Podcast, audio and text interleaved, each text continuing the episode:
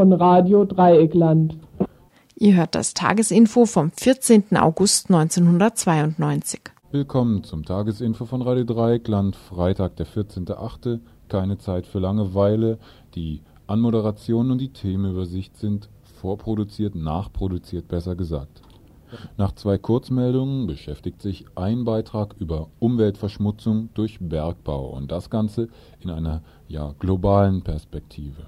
Anschließend ein Bericht, eine, Vor, eine Vorankündigung sozusagen zu dem Fest, das am Samstag hier im Grün stattfindet. Und ein Beitrag, ein Telefoninterview, ein Kommentar zu Obrichheim, dem Kernkraftwerk, das nun wieder mit Genehmigung von Umweltminister Schäfer am Netz ist.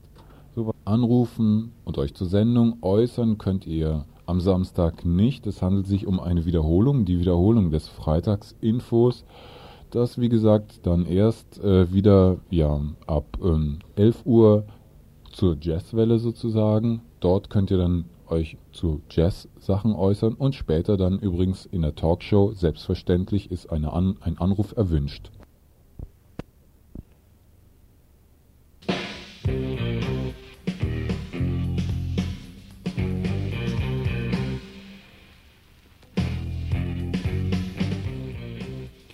Und äh, wenn Mensch sich noch beteiligen möchte, hier am Info machen, durch Beiträge, Kritik, äh, Lob etc., aber eben auch durch äh, konkrete Reaktionen auf das, was wir heute euch hier zu Gehör bringen wollen, die oder der möge anrufen 0761 310 28. Wir führten ein Telefongespräch mit der baden-württembergischen Datenschutzbeauftragten Ruth Leutze. Wir wollten von ihr wissen, was mit den ganzen Informationen und Daten geschieht, die die in Baden-Württemberg, unter anderem auch in Freiburg, eingesetzten verdeckten Ermittler des Landeskriminalamtes in den letzten Jahren über die linke politische Szene gesammelt haben. Immerhin gab es ja für, die, für den Einsatz der verdeckten Ermittler noch nicht einmal eine Rechtsgrundlage, sodass auch die diesbezüglichen Daten technisch ausgedrückt unserer Ansicht nach ebenfalls ohne Rechtsgrundlage erhoben wurden. Das aber ist, wie wir spätestens seit der Volkszählung wissen, unzulässig. Tja, im Interview war nicht viel zu erfahren. Fest steht aber, es gibt Daten und zwar in jeder x-beliebigen Menge. Leutze möchte sich zurzeit aber noch nicht über das Schicksal der Daten äußern. Sie sei im Moment noch damit beschäftigt, das vorhandene Material zu sichten. Die Datenschutzbeauftragte wörtlich. Vorgänge sind sehr komplex, eine Vielzahl von Personen sind darin erfasst. Mein Amt muss noch ausgiebig polizeiliche Informationssysteme abfragen und sicherlich auch noch manchen meterlangen Computerausdruck lesen. Tja, dem kann noch hinzugefügt werden, Leutze scheint nicht so ohne weiteres davon auszugehen, dass die Speicherung der diesbezüglichen Daten unzulässig ist. Es hat den Eindruck gemacht, als ob da nach verschiedenen Informationen unterschieden wird hinsichtlich ihrer Relevanz für den baden-württembergischen Polizeiapparat.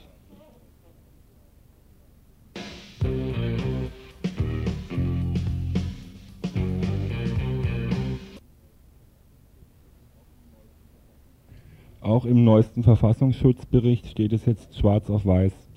Die Gewalt von rechts steigt sprunghaft an, die Rechtsextremisten sind auf dem Vormarsch. Der Verfassungsschutzbericht erfasst für die ersten sieben Monate dieses Jahres 650 Gewalttaten mit rechtsextremistischem Hintergrund. Sieben Menschen wurden ermordet. Insgesamt zählte der Verfassungsschutz 39.800 Rechtsextremisten darunter ungefähr 4200 neonazistische Skinheads. Zum Vergleich, 1990 war der Verfassungsschutzbericht noch von 500 Skinheads ausgegangen.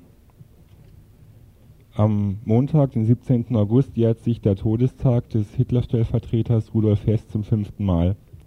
Zur Erinnerung, als Hess am 17. August 1987 93-jährig im Spandauer Gefängnis starb, versuchten Neonazis bald Hess Grab im bayerischen Wunsiedel in einen faschistischen Wohlfahrtsort zu verwandeln. Die ersten zwei Hess-Gedächtnismärsche 1988 und 89 brachten in Anführungszeichen nur 120 bzw. 250 Fahrshows nach Wunsiedel.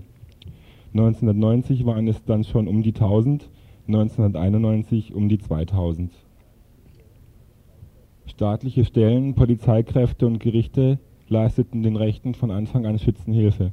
Das Hess-Begräbnis hatte der frühere bayerische Innenminister Alfred Seidel mit seiner Anwesenheit beehrt. In den letzten Jahren war es zu Auseinandersetzungen zwischen den rechten Neonazis und Gegendemonstrantinnen gekommen. Es bestand zwar aus diesem Grunde ein allgemeines Versammlungsverbot, wer aber an den Veranstaltungen teilgenommen hatte, konnte sich des Eindrucks nicht erwehren, dass zur Durchsetzung des Versammlungsverbots gegen die Gegendemonstrantinnen entschieden entschlossener vorgegangen wurde. Auch morgen trommeln die braunen Kameraden zu einer inzwischen europaweiten Gruppenfahrt nach Wunsiedel. Auch diesmal hat das zuständige Landratsamt ein allgemeines Versammlungsverbot verhängt. Auch diesmal wird in Wunsiedel eine bundesweite Gegendemonstration stattfinden. Es wird damit gerechnet, dass zur Durchsetzung des Versammlungsverbotes das bayerische USK anreist. Das ist das Unterstützungssonderkommando, das auch während der, des Weltwirtschaftsgipfels für die brutalen Polizeieinsätze verantwortlich war.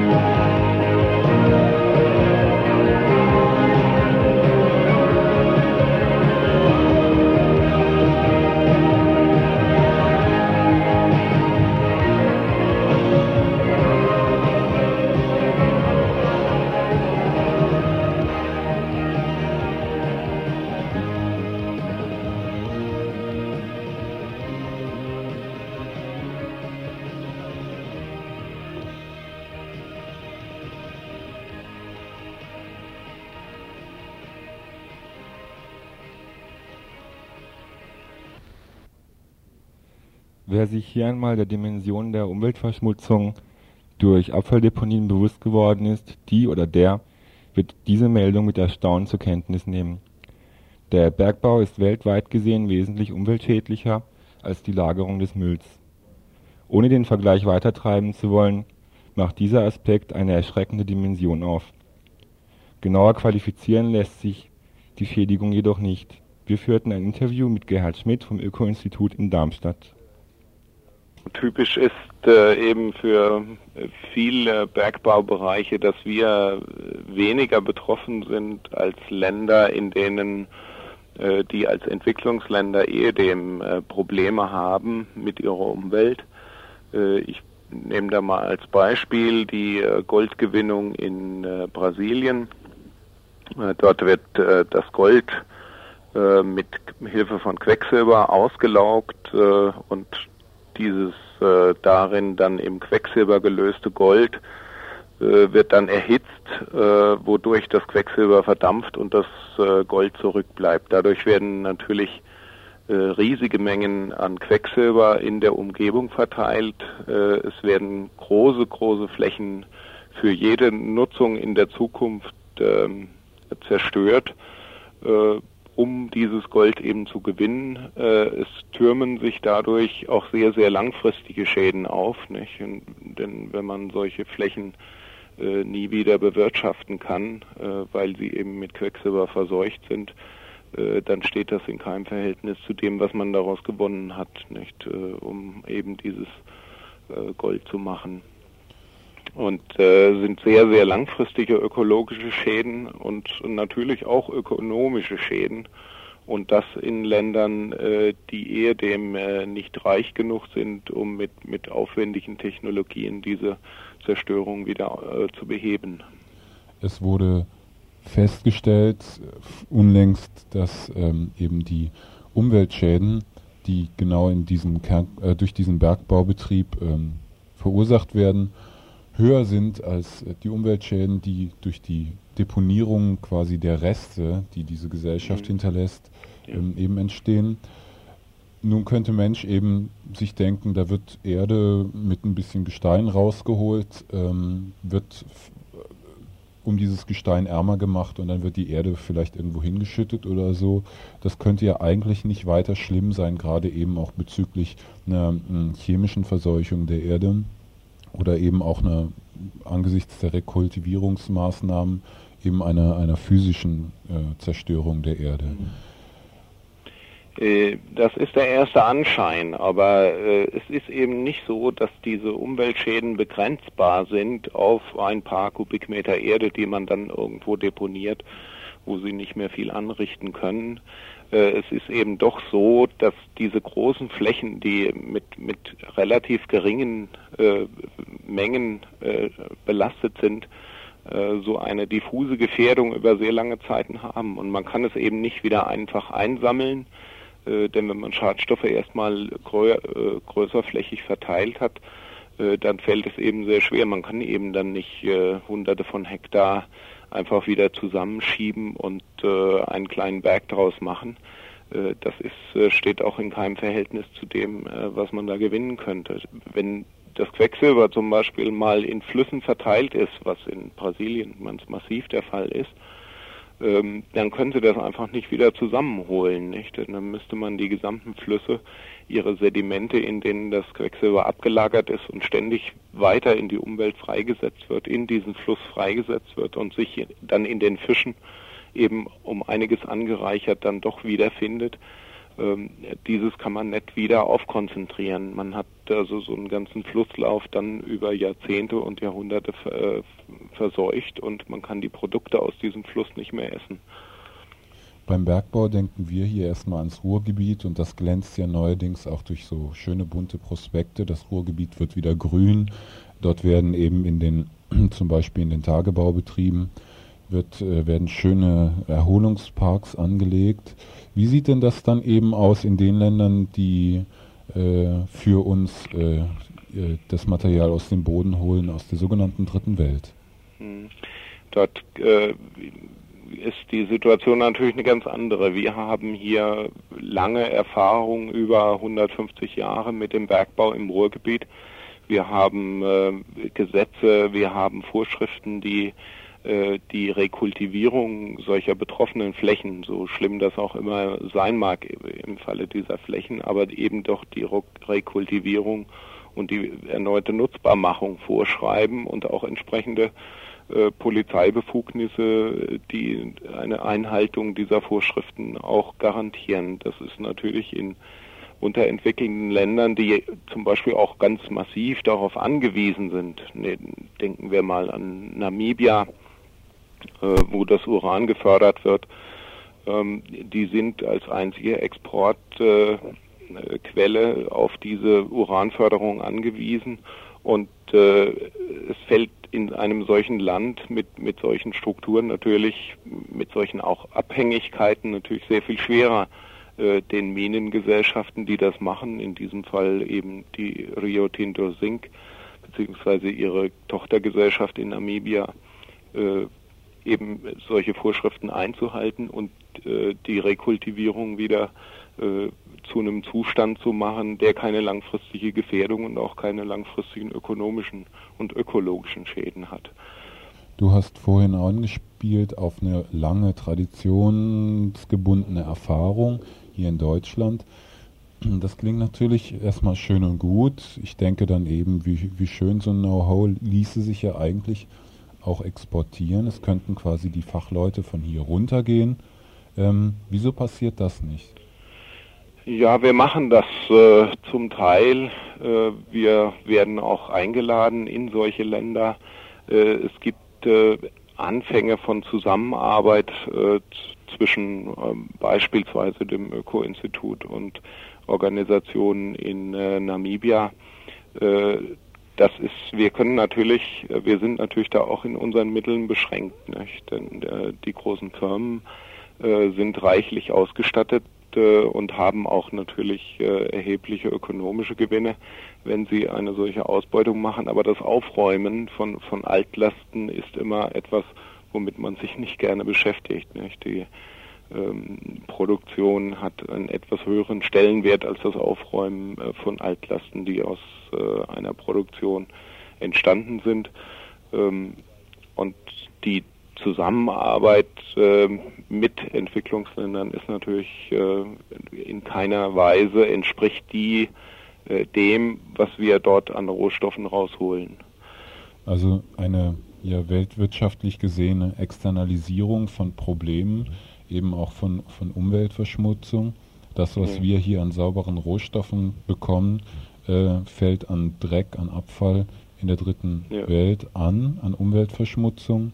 Wie sieht denn das aus? Ließen sich auch beispielsweise hier an bestimmten Firmen festmachen, wer denn besonders oder wer denn jetzt auch gezielt ähm, an solche, an solche bergbautechnisch gesehen, an solche ähm, Externalisierungen beteiligt ist?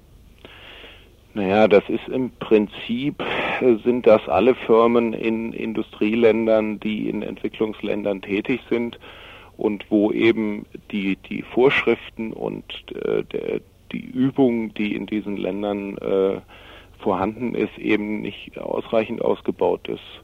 Es gibt eine ganze Reihe von Bergbaugesellschaften hier in Deutschland, die von Zink über Zinn, äh, Kupfer, und, und Edelmetalle abbauen und äh, die natürlich auch äh, deutlich davon profitieren, äh, dass die Vorschriften in anderen Ländern weniger stringent sind, als sie das in vielen Fällen eben bei uns sind. Auch nicht durchgängig. Natürlich haben wir auch äh, beim Bergbau hier in Deutschland gelegentlich ähm, äh, Folgen zu beklagen, die erheblich sind. Der Bergbau an sich ist äh, immer verbunden, zum Beispiel mit einem massiven Abbau von Grundwasserreserven, weil man eben solche Gebiete, aus denen man Erz gewinnt, die muss man trockenlegen. Und das bedeutet, man muss über sehr lange Zeit äh, das Grundwasser abpumpen. Äh, und man hat eben auch langfristig dann beispielsweise bei schwermetallbelasteten äh, äh, Grundwässern dann auch langfristige Folgen auch hier. Nicht? Das ist nicht beschränkt auf die Entwicklungsländer, aber hier ist es eben ist eben ein ausgefeilteres System, äh, wie man diese Schäden möglichst äh, gering hält. Resümee also für dich zwar so sozusagen den Bergbau in der dritten Welt erstmal auf West- oder, oder, oder, oder Industriestaatenniveau und dann irgendwie weitersehen? Äh, ja, Gott, das muss man in, in jedem einzelnen Falle ähm, sehen. Nicht? Wir haben, nehmen wir mal als Beispiel diesen Uranabbau, den ich bereits erwähnt habe in, in Namibia. Ähm, es gibt äh, eigentlich äh, eine Organisation, die dafür zuständig wäre, dass sie solche einheitlichen Weltstandards äh, bei der Gewinnung von Uran äh, endlich verabschieden würde, äh, die Internationale Atomenergieagentur, und die hat das bisher nicht getan. Äh, das heißt, dieses Land Namibia muss diese Weststandards oder besseren Standards aus eigener Kraft in Gang setzen weil die, ähm, die dafür zuständige Organisation, die solche äh, Standards eigentlich zu verabschieden hätte, äh, nichts tut und äh, außer guten Ratschlägen und wissenschaftlichen Konferenzen eben keine eindeutigen Erklärungen abgibt, wie man gedenkt, auf einen besseren Standard zu kommen. Ihr hört das Tagesinfo vom 14. August 1992. Schlagzeile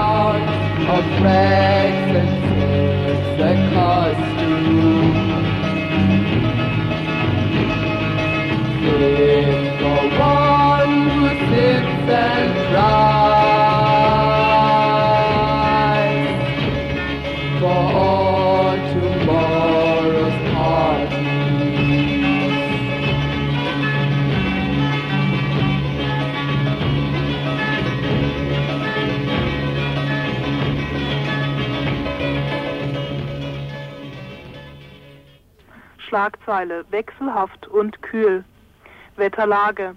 Ein Randtief zieht über Norddeutschland hinweg nach Polen. Es lenkt im Tagesverlauf kühle Meeresluft heran, die am Wochenende unter Hochdruckeinfluss kommt. Vorhersage bis Samstag früh für Rheintal und Schwarzwald, Schwäbische Alb, Oberschwaben und Bodensee. All Tomorrow's Parties. Wir haben mit zwei Vertreter der Organisatoren des Festes morgen im Grün.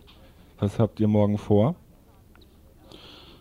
Ja, vielleicht nicht so sehr mal jetzt zum Programm, sondern ein Stück weit, wie das Ganze entstanden ist. Also wir hoffen eigentlich, dass wir uns dem Wetterbericht anschließen können, dass wir also ein bisschen Hochdruck hier auch ins Viertel reinkriegen, wenn das Wetter uns begleitet. Und äh, zur Vorgeschichte ganz kurz. Frühjahr dieses Jahres, die Baugrube für die KTS wurde angefangen. Die Gießereihalle wurde bedroht mit dem Abriss von Seiten der Stadtverwaltung, der Bauverwaltung. Man wollte hier noch im Grün ein weiteres großes Bauprojekt installieren, was auf Profit und Kommerz abgestimmt war. Und es gab doch ein Stück weit so von den Gruppen von Projekten, nicht nur aus dem Viertel, sondern aus der ganzen Stadt, ein Stück Widerstand gegen diese Stadtplanung, gegen diese Umstrukturierung hier im Viertel. Und entstanden ist ein Druck, dem sich die Stadt nicht entziehen konnte, der bis in den Gemeinderat reinging, wo es positive Entscheidungen gab gegen den Abriss der Gießereihalle und eigentlich auch damit ein Stück für Kultur, für unsere eigene Kultur, die wir versuchen vom Viertel aus hier auf die Beine zu bringen und jetzt halt morgen auch auf die Straße zu bringen. Beteiligt sind vor allem so die älteren Projekte, die gestandenen. Wir kennen die meisten. Das ist die Medienwerkstatt, das Koki und die Projekte aus dem Grün, die Fabrik Habsburger Straße, die sich alle mit an der Organisation beteiligt haben, um mal ein Stück aus den Projekten auch rauszukommen und ein bisschen auch ins Viertel hier, vor allem ins Grün reinzukommen, um der Kultur, die von der KTS kommt und zukünftig projektiert wird über die KTS von der Stadtverwaltung, unsere eigene Kultur einfach ein Stück weit entgegenzusetzen. Wir wollen vielleicht jetzt doch ein bisschen zum Programm noch ein paar Sachen sagen. Vor allem wir gehen auf die Belfort und die Adlerstraße. Ab 11 Uhr findet ein Flohmarkt dort statt. Es finden Infostände statt verschiedener Initiativen, politischen Gruppierungen in Freiburg. Es gibt also relativ einen breiten Überblick über das, was im Moment in Freiburg passiert und am Laufen ist. Wir gehen auf die Faulerwiese ab, ab 15 Uhr mit dem Kinderprogramm. Es gibt die Sachen vom Spielmobil zum Spielen für die Kinder. Es gibt einen Clown. Und ab 18 Uhr, so als Abschluss des Kinderprogramms, gibt es eine Vorführung einer Capoeira-Gruppe, beziehungsweise von zwei Gruppen, eine aus Basel, eine aus Freiburg. Und wir denken im Moment, dass das so auch was ganz Schönes sein wird, also dass das eins von den Highlights sein wird, was im Rahmen des Stadtteilfestes stattfindet. Der andere, die andere Ecke, die wir dazu gekriegt haben oder dazu, die dazu gekommen ist, das ist das Café der Älteren, das ist das AWO Café, Ecke Faulerstraße im Grün, wo auch ab 15 Uhr so eine Kuchenschwemme abgeht mit Kaffee trinken mit den älteren Bewohnern des Grüns und den Bewohnern der alten Wohnanlage. Und den Nachmittag über gibt's dort so ein buntes Musikprogramm und äh, ein bisschen Artistik, bisschen Jonglage, auch für diese Ecke. Ansonsten auf dem Kredergelände gibt's Programm in der Spechtpassage, im Crash. Es geht von mittags, ja, Flohmarkt ab 11 in den Projekten ab 15 Uhr mit der großen, mit einem großen Kaffee und Kuchen trinken überall los. Und den Rest könnt ihr euch aus dem grünen Programm rausziehen das überall ausliegt, beziehungsweise auf den, von den Plakaten, die überall geklebt wurden. Äh, sollten wir noch wo. Hast du noch eine spezielle Frage oder?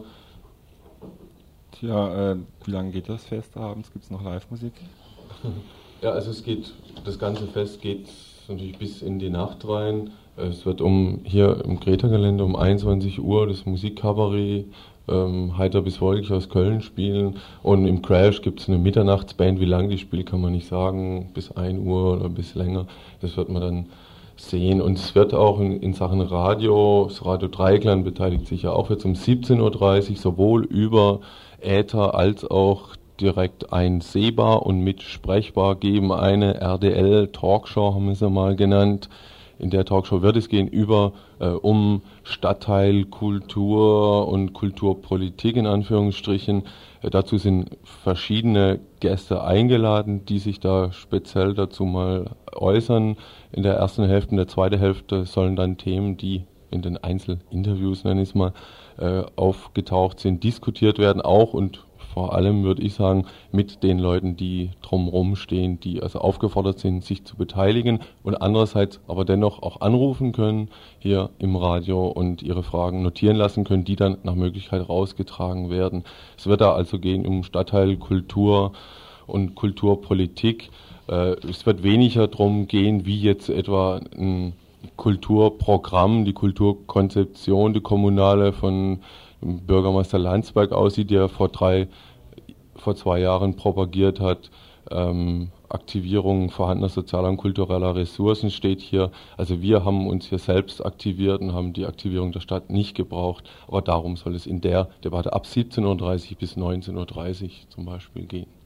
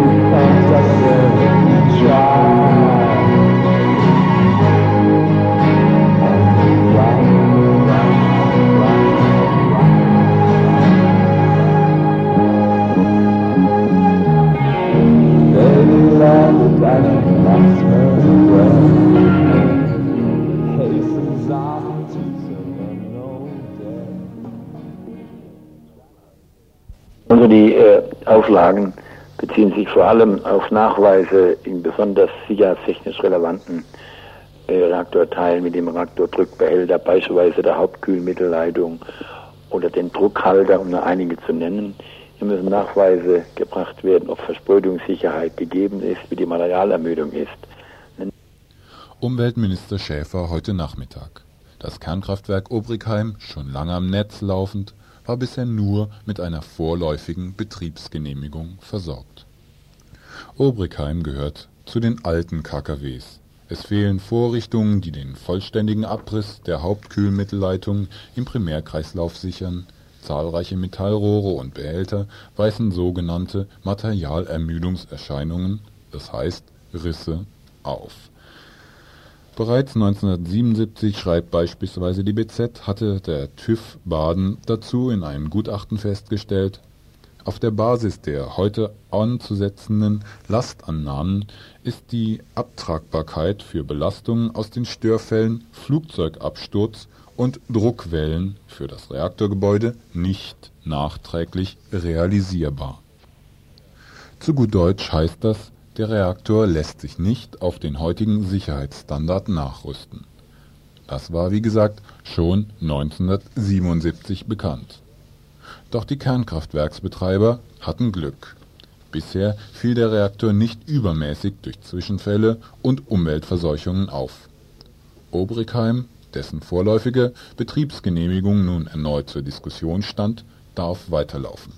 Dazu noch einmal Umweltminister Schäfer. Äh, die abschließende Teilgenehmigung äh, musste ich erteilen. Äh, die Vorgaben des Bundeswaldungsgerichts Atomgesetz gaben überhaupt keinen anderen Spielraum. Das ist aber keine Dauergenehmigung und kein Freibrief, sondern sie wird mit äh, harten Auflagen verknüpft. Diese Auflagen, äh, die bis im schwierigsten Teil Ende 93 erfüllt sein müssen, werden mit einem Widerrufsvorbehalt versehen. Das heißt, äh, wenn die Nachweise nicht erbracht oder nicht äh, in erforderlichem Umfang erbracht sind, die Auflagen nicht erfüllt sind, wird dann äh, die Genehmigung widerrufen. Außerdem äh, werde ich äh, bei dem Vollzug dieser Auflagen und zur Kontrolle dieser Auflagen neben den in Anführungszeichen etablierten Gutachtern äh, atomskeptische Gutachter damit äh, betrauen und zudem noch Atomskeptiker ein Gutachten zur probabilistischen Sicherheitsanalyse machen lassen. Auf dass das bessere Gutachten gewinnen möge. Schäfer denkt bei Atomskeptikern übrigens an das Öko-Institut in Darmstadt. Der Betrieb von Obrichheim wurde, nachdem es kurz vom Netz genommen wurde, nachträglich wieder eingeklagt. Umweltminister Schäfer hätte sich gegen eine Betriebsgenehmigung stemmen können. Dann wäre vermutlich Weisung von oben gekommen. Eine Weisung, der sich Schäfer quasi im Vornherein gebeugt hat. Wenn Schäfer sagt, ich will aus der Kernenergie raus, will es aber auch rechtsstaatlich tun, dann wiegt er sich, scheinbar in der Hoffnung, dass so gnadenlose Reaktorbefürworter wie sein Chef, Gesamtumweltminister Töpfer, von Saulussen zu Paulussen mutieren mögen. Böse ist Schäfer inzwischen auch auf die Grünen. Die haben neben anderen Umweltverbänden auf den SPD-Mann geschimpft, haben ihm vorgeworfen, nicht mehr zu seiner einstigen Haltung zu stehen. Schäfer dazu Ich habe diesen Weg nicht gewählt weil ich meine, dass ich Recht und Gesetz zu achten habe, weil ich meine, dass ich als Minister in den Entscheidungsnotwendigkeiten mich befinde, den Spielraum ausnutzen muss für möglichst viel Sicherheit, aber eine notwendige Entscheidung praktisch nicht durch scheinbare, mutige Entscheidungen oder Nichtentscheidungen zu unterlaufen. Man muss, wenn man sich in eine politische Funktion begibt, wenn man eine wichtige Aufgabe, wie ich in diesem Fall als Umweltminister, akzeptiert hat und wahrnimmt, dann die Entscheidungsmöglichkeit nutzen. Man muss auch entscheiden, wenn einem die Grundlagen der Entscheidung nicht immer gefallen. Sonst denke ich, äh, ist man in der Politik seiner Verantwortungsethik gegenüber nicht gerecht.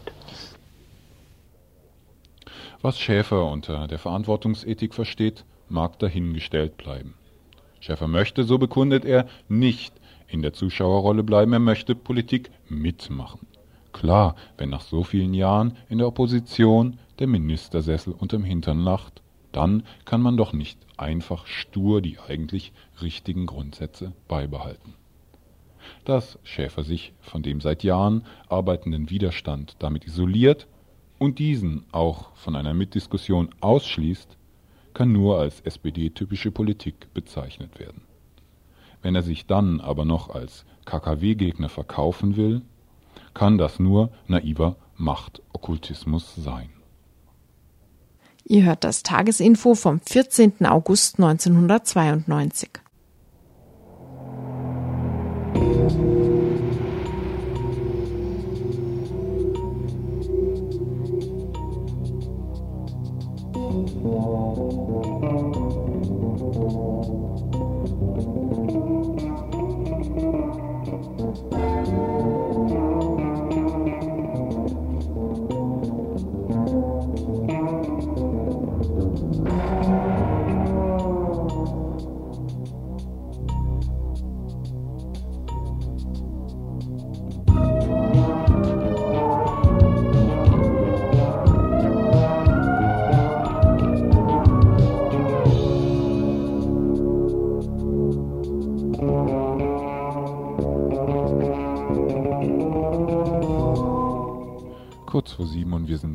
Veranstaltungshinweisen, ach, mit den Beiträgen zu Ende und die Veranstaltungshinweise folgen.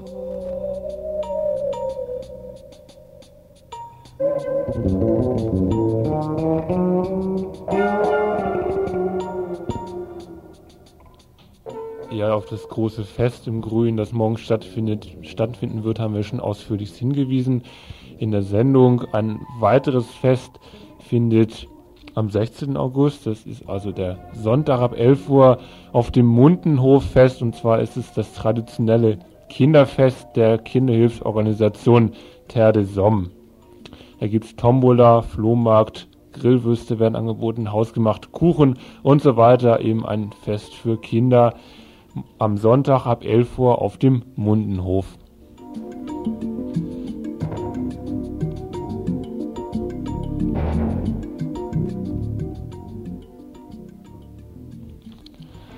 Ansonsten können wir empfehlen für heute Abend 21 Uhr im kommunalen Kino den Film Riffraff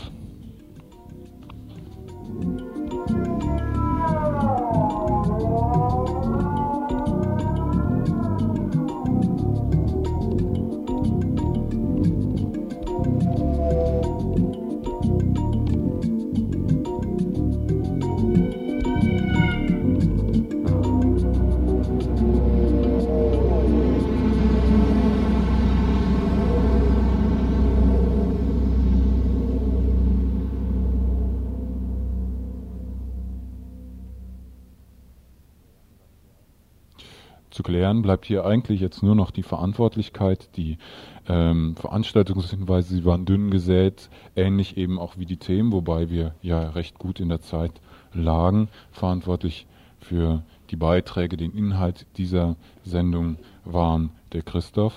Rudi. Egon und Rudi. Mhm. Okay, und äh, nächsten Montag heißt es dann eben wieder, und so hieß es heute, heute um 18 Uhr eben nicht, aber am nächsten Montag wieder. Tagesinfo von Radio Dreieckland.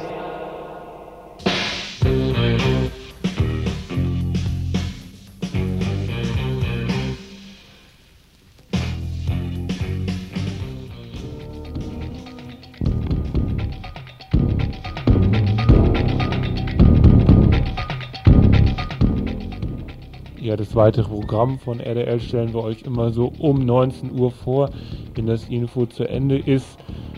Anschließend kommt jetzt die Regionalredaktion Waldkirch, wobei die noch nicht da sind, aber die müssen wahrscheinlich schon ihre Sendung demnächst abfahren. Danach kommt, ja, was kommt dann um 20 Uhr? Das ist hier wieder nicht eingetragen. Stühlinger Antimilitarismus oder Antifa-Jugend. Stühlinger wahrscheinlich nicht, also Antimilitarismus oder Antifa-Jugend. Ihr werdet hören um 20 Uhr. Um 21 Uhr werdet ihr hören Metal Experience. Um 22.30 Uhr gibt es jetzt wieder Nasty Hogwash. Die haben einen neuen Tonus eingeführt, der jetzt zweiwöchig ist. In diesem, dieser ersten Sendung um neuen Tonus werden sie euch ein Bonbon präsentieren. Na, was das ist, weiß ich auch nicht. Um 24 Uhr dann bis Sendeschluss hier bei RDL Cash from Chaos.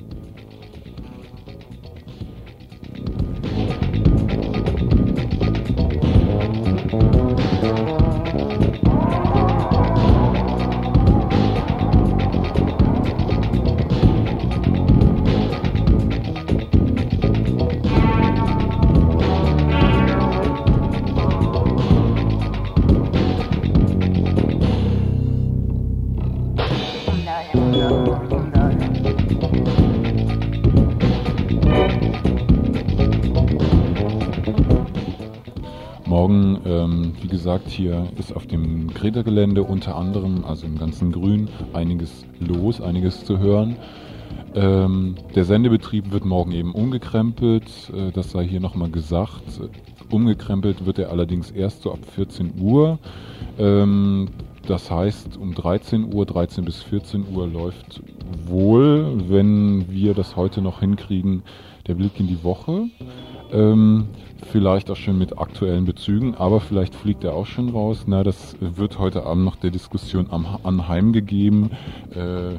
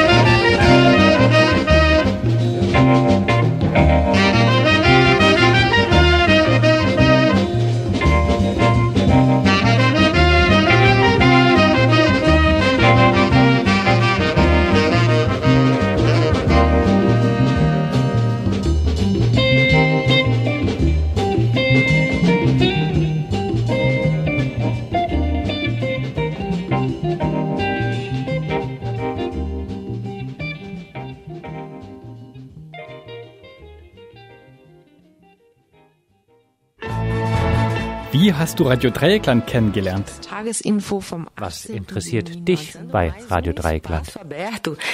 Zu welchen Uhrzeiten hörst du Radio Dreieckland am ehesten? Was sollte Radio Dreieckland besser machen?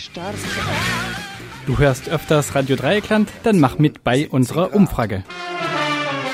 Welche Uhrzeit passt zu welcher Sendung, damit die interessierten Hörerinnen sie überhaupt hören können? Sollen wir die Webseite stärker an den Gebrauch mit Smartphones anpassen?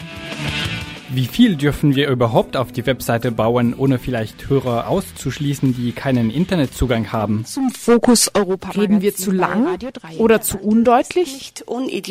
Welche Themen sind wichtig? Und welche Musik? Um all das besser einschätzen zu können, wollen wir wissen, wann und wie du RDL hörst, was dich im Radioprogramm interessiert und was du dir wünschst. Wir befragen dich lediglich alle 40 Jahre. Also nutze die Gelegenheit und beteilige dich schnell. Die Umfrage findet ihr online ganz einfach auf rdl.de slash Umfrage.